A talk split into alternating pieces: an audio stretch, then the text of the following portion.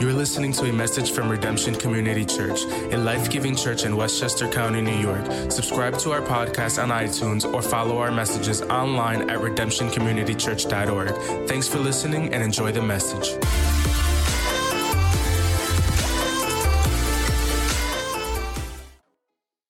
All right. Well, today we're wrapping up the series that we've been in for the past few weeks called Better Decisions, Fewer Regrets. I hope you've enjoyed this series. I know I've gotten a lot out of it for myself. And today I want to start by asking you a question. I want you to think about this for a moment. What is one of the best things you ever talked yourself into? I think it's so easy to focus on our bad decisions. And I think probably the past few weeks, as we've been sharing on these different questions, many of our bad decisions have come to mind. But hey, why don't we stop and celebrate and pat ourselves on the back for some of the good decisions we've made? So what are some of the best things you've ever talked yourself into? Think about that. As I was thinking about that for myself this past week, a few things just easily popped into my mind.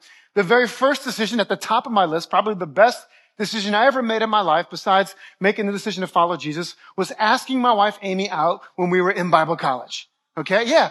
We had been friends for about three years, and then I began to see her differently, and I was throwing signals her way, and she wasn't exactly picking up on the signals, you know? Like, she wasn't feeling it, you know? So I began to pray that God would make it very clear to her that I was His will for her life. And thankfully, after much prayer, she saw the light. Amen, somebody. Aren't you thankful that Pastor Amy saw the light shining right here on your boy? Okay?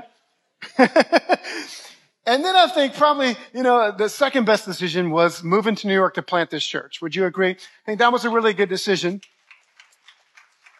Thank you. And then, and then I thought about us signing the lease for our beautiful space here at 181 during the middle of, COVID. And what a good decision that was looking back. Now here's the whole point. Here's the whole point. In each of those decisions, there was a question I had to ask myself. So when it came to asking Amy out, kind of, you know, putting our, our friendship on the line to, to ask her out, here was the question I asked myself. Okay. Well, what's the worst that could happen? I had to actually talk to myself. What's the worst that could happen? If she says no, then I never have to regret that I didn't ask her out. But if she says yes, I'm in, right? What's the worst that could happen? When it came time to plant this church during a season of praying, I mean, a year or two of praying, I was actually between two decisions. I was thinking about either pursuing a PhD and becoming a professor or planting the church. I had a, a professor in seminary who was kind of recruiting me to, to consider doing that. And here's the clarifying question for me. I asked this question. If I get to the end of my life and I don't do both of those, which one am I going to regret most not doing? Getting the PhD or planting the church? And that made it very clear that the church plant was really the dream that was in my heart. And then the third one, in the, in the, third case, when it came to signing the lease for 181. So if you're newer to our church, you walk around and say, man, this was so smart. This, you have such nice facilities. Isn't this beautiful? But what you don't know is we signed this lease during the height of COVID when most of our church was online, when we had no idea how God was going to provide the finances. Like it was a big leap of faith. And God gave me the faith to ask our church board this question. Here's what I said to him. Let's not ask what could go wrong. Let's ask what could go right if we step out in faith and sign this lease and look at what, what God has done. Amen. And so here's, here's the point. Here's what I've learned. The more life experience I get, I realize that often making the right decision is the result of asking the right question.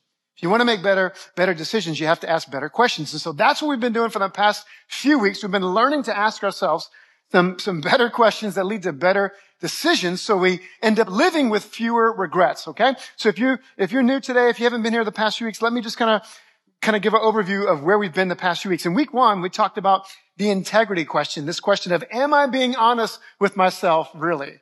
That's a very clarifying question, isn't it? The second question we looked at in week two was the legacy question. What story do I want to tell? When I realized that whole seasons of my life are going to be reduced down to one story that I tell about that season of life, what story do I want to tell? Let's make it a really good story. In week three, we talked about the conscience question. Is there a tension that deserves my attention? Is there something in my conscience, something that's unsettled in my heart that I need to pay attention to because the tension is there for a reason?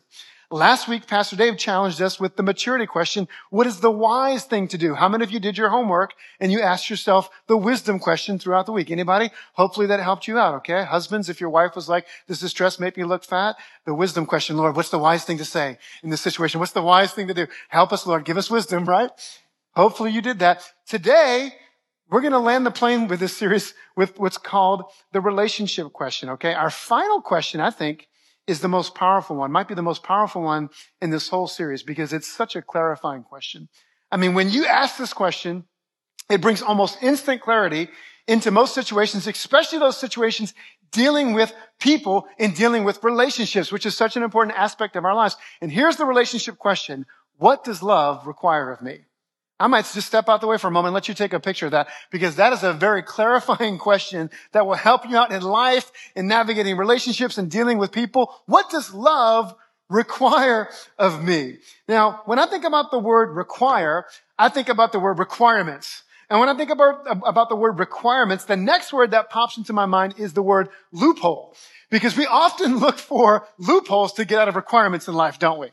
I think about my youngest, my younger two sons, Michael and Nicholas, you know, with, with their homework.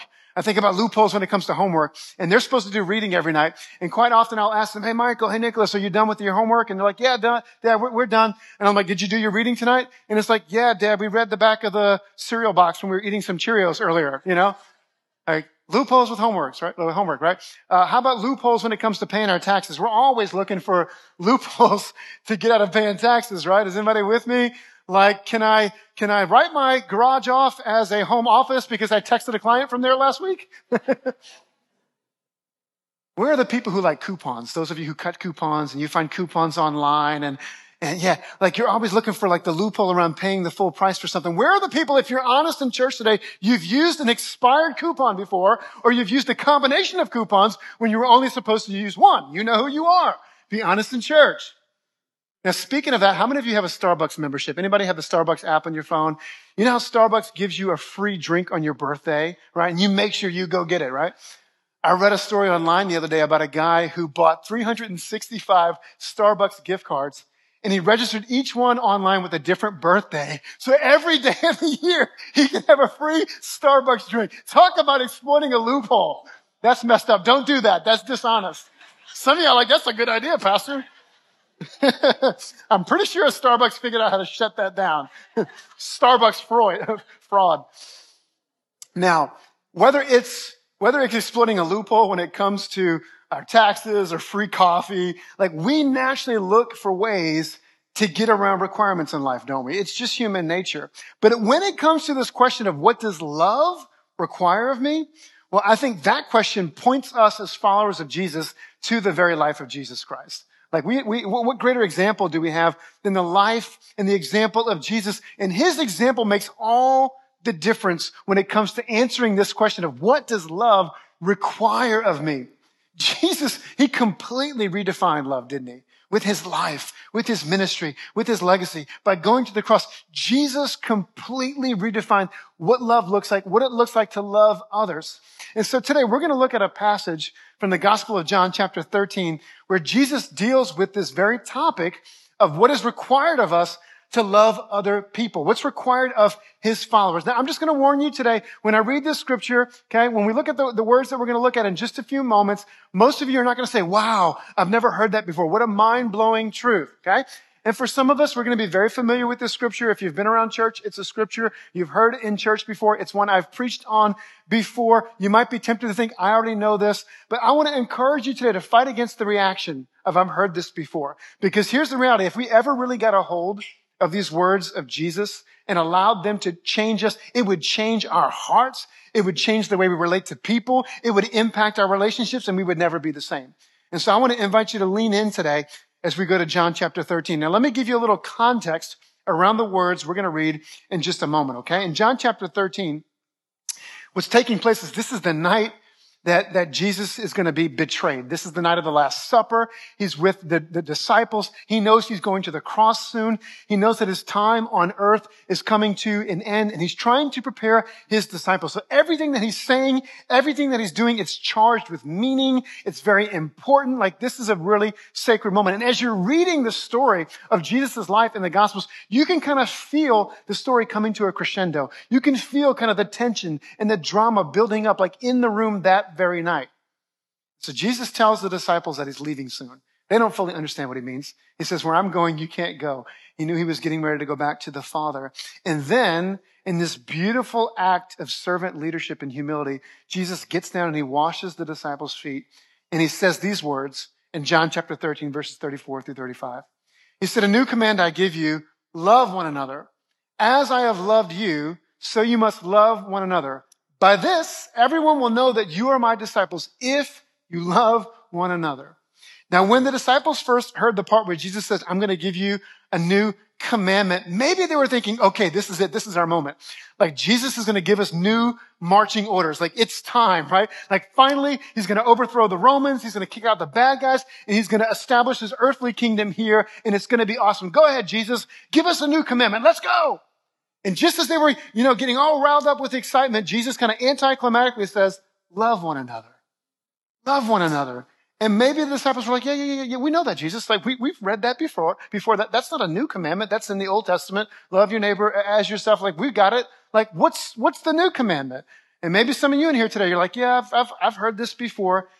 And Jesus says, no, no, no, I want you to, I want you to get this. Here's the new part. I'm about to show you something you've never seen before. Remember, he's got the cross in the back of his mind as well. And, and, Jesus would say to the disciples and to us, here's, here's the new part, verse 34. As I have loved you. Come on, read that out loud with me. As I have loved you, so you must love one another. Jesus establishes himself as the new standard of love. The way he says to his disciples, the way I've treated you, the way I've, I've modeled love to you as, as we've ministered together these past three, three years, as I have loved you, so you must love one another. And maybe in that moment, each of the disciples around the room thought about how Jesus had loved them, how Jesus had treated them. And Jesus could have gone around the room one by one and reminded each of them of just how he had, he had loved them. Maybe to Matthew, to Levi, the tax collector, he would have said, Hey, Matthew, remember when you were a tax collector? When you were despised and hated by the people around you because you took advantage of people and you ripped people off and I extended grace and mercy to you. I want you to extend grace and mercy to other people.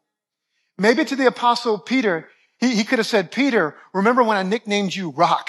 When many times you've been anything but a rock, but I saw something on the inside of you and I called forth your full redemptive potential. Peter, I want you to do the same thing for other people. I want you to call forth greatness in other people. Maybe to James and John, he would have said, remember when you were just fishermen, when I called you to follow me? When I saw, when I saw your worth?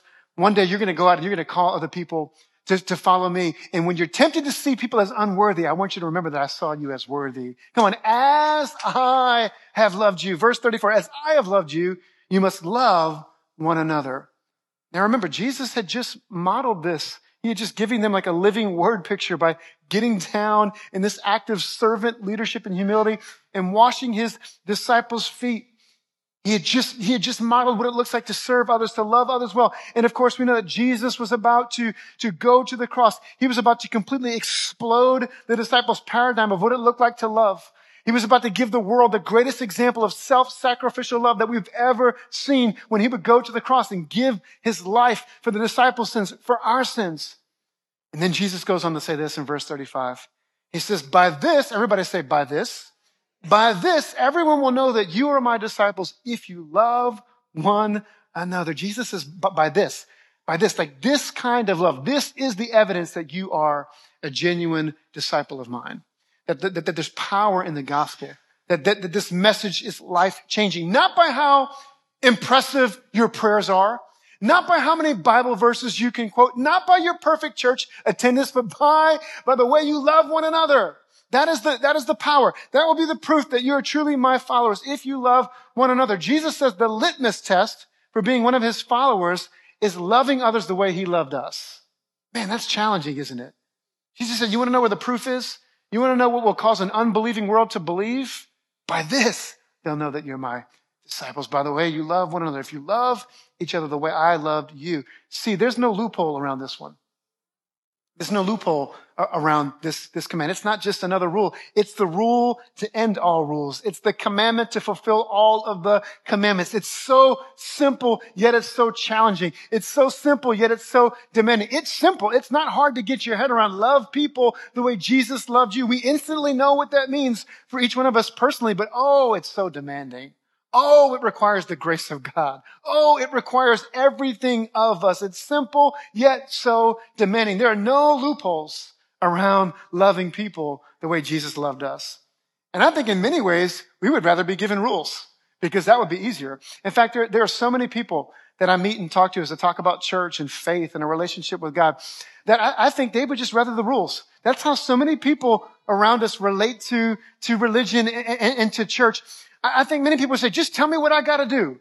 Tell me what I gotta do, right? I gotta go to church. I gotta put some money in the offering. I gotta try not to say curse words. Like, what is it? What do I have to do? And then I can look for the loopholes. I can do the bare minimum. I can check the boxes and I'll be good with God.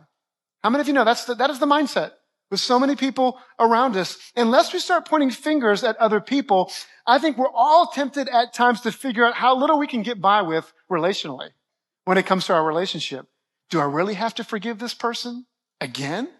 Do I really have to love this unlovable person? Do I really have to put up with this annoying person in my life? How little can I put into the relationship and still get the most out of it? I, I, think we are, we are tempted in many ways to, to, look for the loopholes when it comes to loving people, to look for the loopholes when it comes to our relationships, to, to kind of put in the, the least amount of effort. How little can we get away with relationship wise? But asking this question, the relationship question, what does love require of me? It always brings clarity, doesn't it? It brings instant clarity. I know that that question always challenges me. It always brings clarity in, in, in my life. See, when anger gets out of control. When you're in the midst of an argument, we can say some really hurtful things, can't we? But, but asking this question, what does love require of me? It changes things because it helps me to realize that I can win the argument, but lose the relationship. Maybe we have an opportunity to, to get even with someone. Maybe somebody hurts us and we have a chance to hurt them, to get them back. We've got them right where we want them. And then we ask, what does love require of me? And we know that love requires forgiveness. Maybe it's, it's how easy it is to, to slip into the cycle of serving ourselves and, and how, and be reminded how convenient it is that to make life all about me. But then we get challenged with this question of what does love require of me? And it reminds us that we're called to be servants. It requires us to serve others and not make life all about us. Now, some of you might be thinking, well, Pastor Jeremy, I'm in a situation where even asking this question doesn't completely make things clear. Like maybe it's really confusing. Maybe there's a lot of tension. Maybe there's a lot of emotions and mixed thoughts and feelings. And you would say, I don't know. I'm in a situation right now where I'm not even sure what the loving thing is to do. What does love require of me? Well, can I just give you a really good suggestion today? Let me encourage you to look no further than the example of Jesus Christ. Can't think of a better person to point you toward. Can't think of a better example to point you toward than the life of Jesus, the embodiment of self-sacrificial grace and love. There's no greater example of love than Jesus' love. So let's add a second clarifying question to our first question. And here it is. What does Jesus style love require of me? What does Jesus style love require of me? How many of you know that we could probably get some clarity around our relationships, around our tensions, around the people we need to forgive by, by asking ourselves, what does Jesus style love require of me? If you become more like Jesus, you're probably going to answer or do the right thing. Are you with me? That's a good spot to say amen. That's the, that's the example we're pursuing, the example of Jesus. And so what does Jesus style love require of me? Number one, Jesus style love requires compassion. Everybody say compassion. Jesus style love requires compassion. See, Jesus saw people through the lens of compassion. One of the things you'll notice as you read the Gospels is that Jesus had a way of seeing people. There's a sense that he was busy, that he was moving. There were crowds and there was teaching and there was so much going on, but he stopped for people. He saw people. Jesus had a way of, of seeing people's humanity, of seeing people's heart, of just stopping and, and seeing a person right where they were and loving them as they were. And it didn't matter who you were. It didn't matter who the person was. Sinners, prostitutes, tax collectors, rich, poor, sick, marginalized. Like Jesus just loved people. How many of you are thankful that Jesus' love comes without a background check? He didn't background check you or me before he loved us. He didn't background check people before he loved them. He saw people for who they were and he affirmed their humanity and he loved them as they were. And I think so many times in, church, it's so easy for us to, to focus on orthodoxy. You know this word orthodoxy? It means having right beliefs. And I think that's important. Having right beliefs and right biblical doctrines. And, but I think so much of church so many times is about kind of getting all of my beliefs lined up, all of my, all of my biblical ducks in, in a row. But let me give you another word that you might want to add to your theological vocabulary that'll help you out. And it's the word orthopathy. Orthopathy is about how we feel. It's right feeling. Not just right belief, but right feeling. It's this idea of feeling what God feels to feel with the heart of Jesus, to have the compassion of Jesus in the way we see people and treat people. How many of you know that it's possible to have all the right biblical doctrines in your mind, but have wrong feelings in your heart toward people? And God wants more for us than that. And that's why so many of you, you, you carry church hurt. Some of you know what I'm talking about. You grew up in church and where people could sing all the songs and amen all the messages and quote all the verses and say all the right things, but sometimes people were just downright nasty and you got hurt. Some of you grew up in churches where people spoke in tongues, but they also spoke fluently in gossip. And you know what I'm talking about, right? Yeah. Because that's people being people. We can have all the right doctrines up here in our heads and, and miss what's right in our heart. Having, having God's heart of compassion toward, toward people. And it's so easy to blame others, but I think for all of us, it's, it's, it's, we, we get so busy in life and, and we're moving so fast that sometimes we just don't see people around us. And know every now and then, the Holy Spirit will just slow me down in the midst of, in the midst of my busyness and all that I'm going about. And he'll just help me to see somebody. And it's not always at church. Sometimes it's at church, but sometimes it's random places. Sometimes it's a cashier at the grocery store or a waitress at a restaurant or just in the airport sitting next to someone. And it doesn't mean that I always get up and start preaching to that person. Sometimes it's just a smile.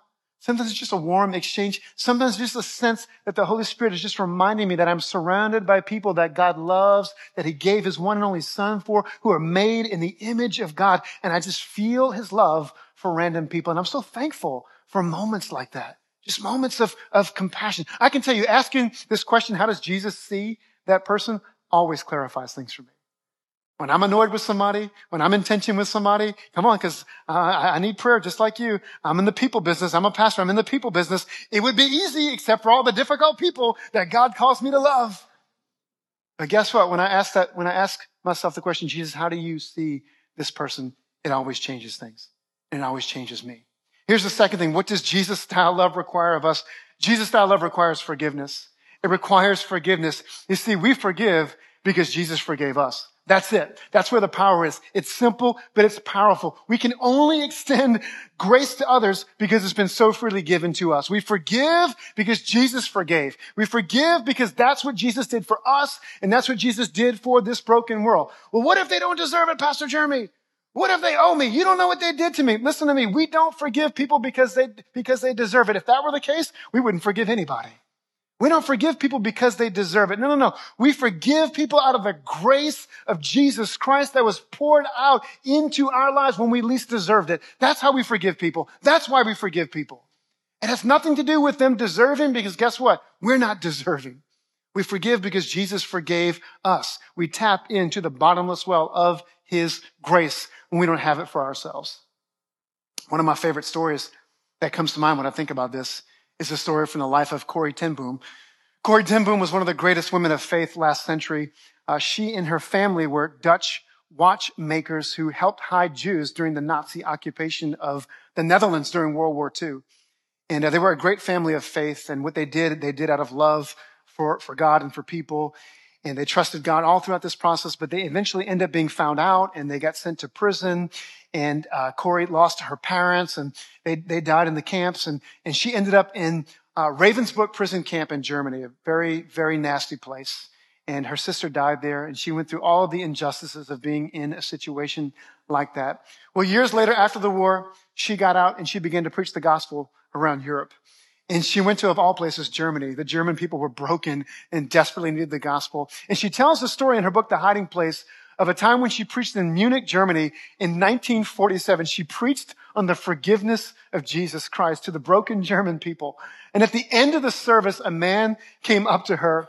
And as he approached her, she recognized him. He didn't recognize her, but she recognized him as one of the prison guards at Ravensbrück. And immediately flashbacks of trauma and all that she went through came back to her.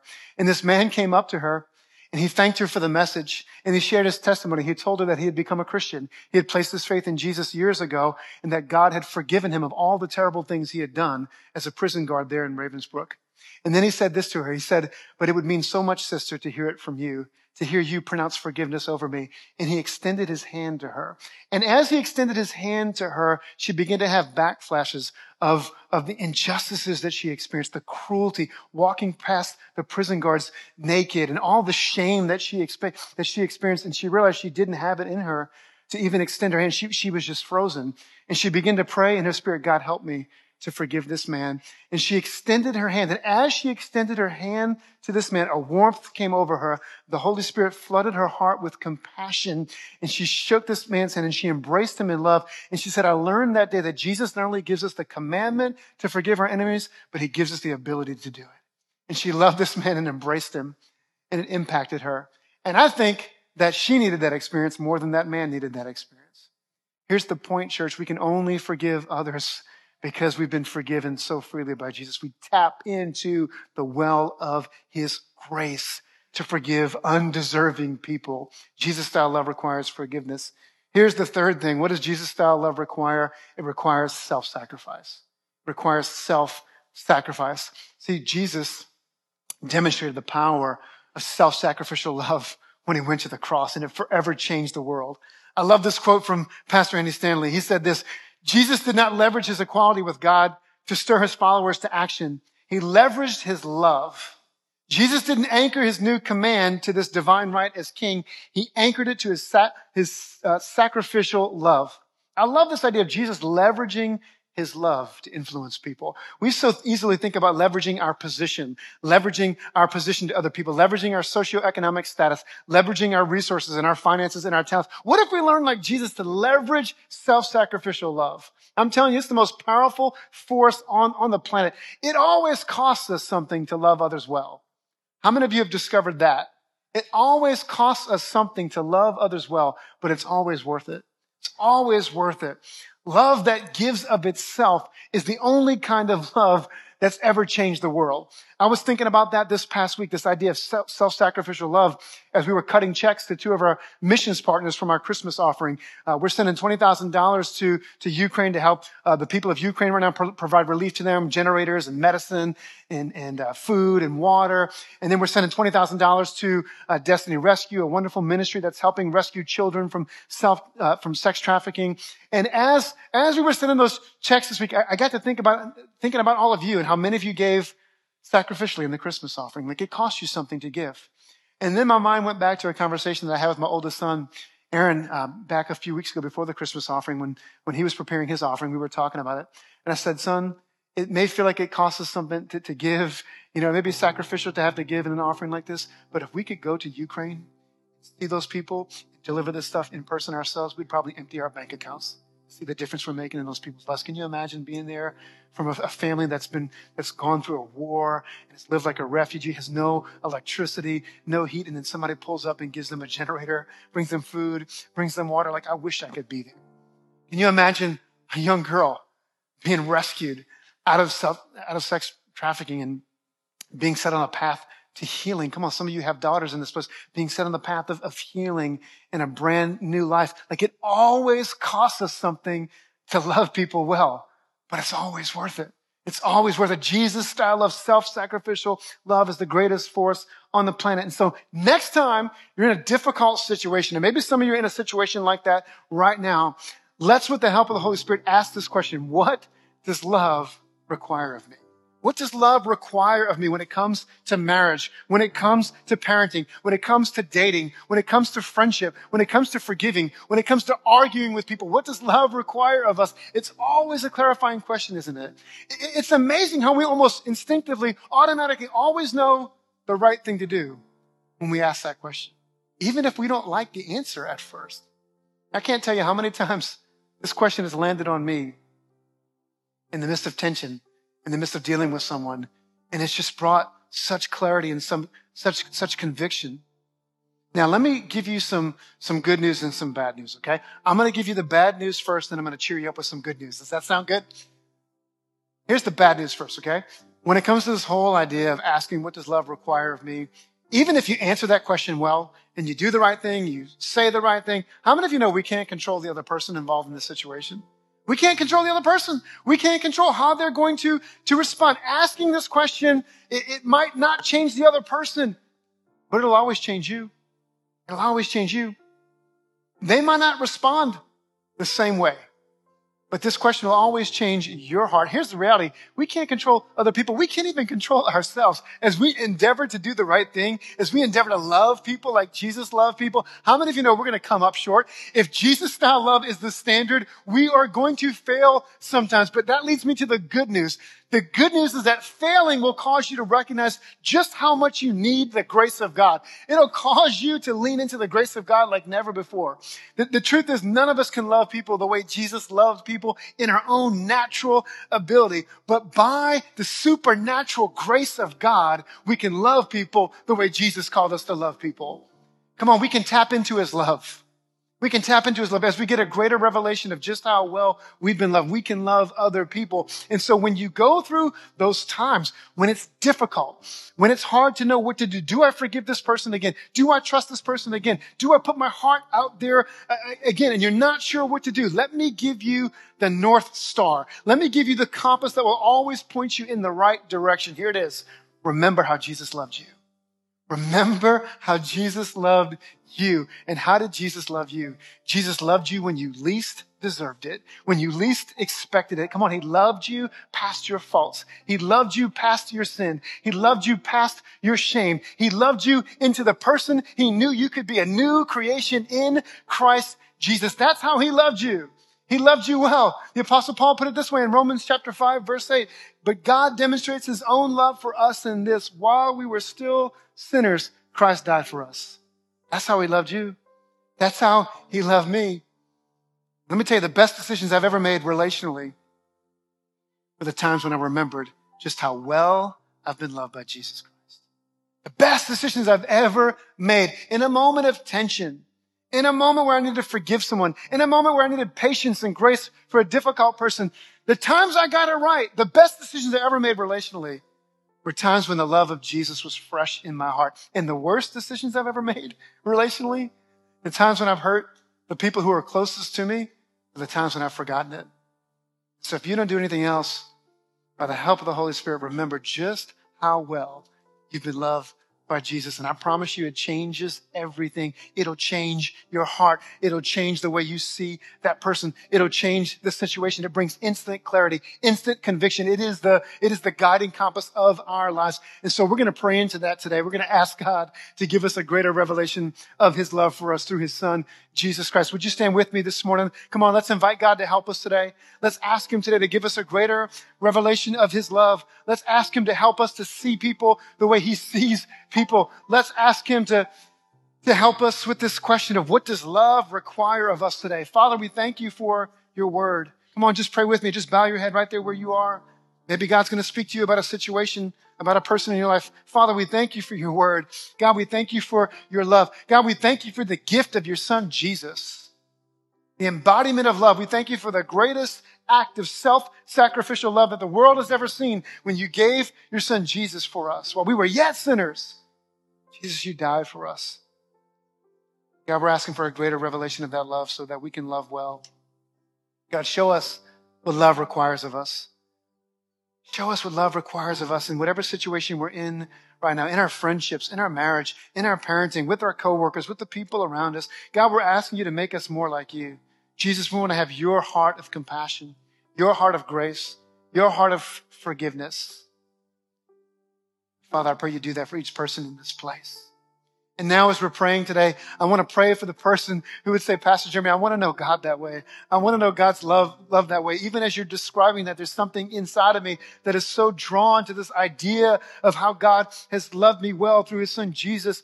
And if there's a tug on your heart today, we believe that is the gentle tug of a loving God who is leading you to himself, to his son Jesus by his spirit today. And we want to invite you to place your faith in Jesus by simply saying yes to him today. So if that's you today, would you pray this prayer with me and just say, Jesus, I give you my yes. Come on, under your breath, right where you are, all over this room. Jesus, I give you my yes.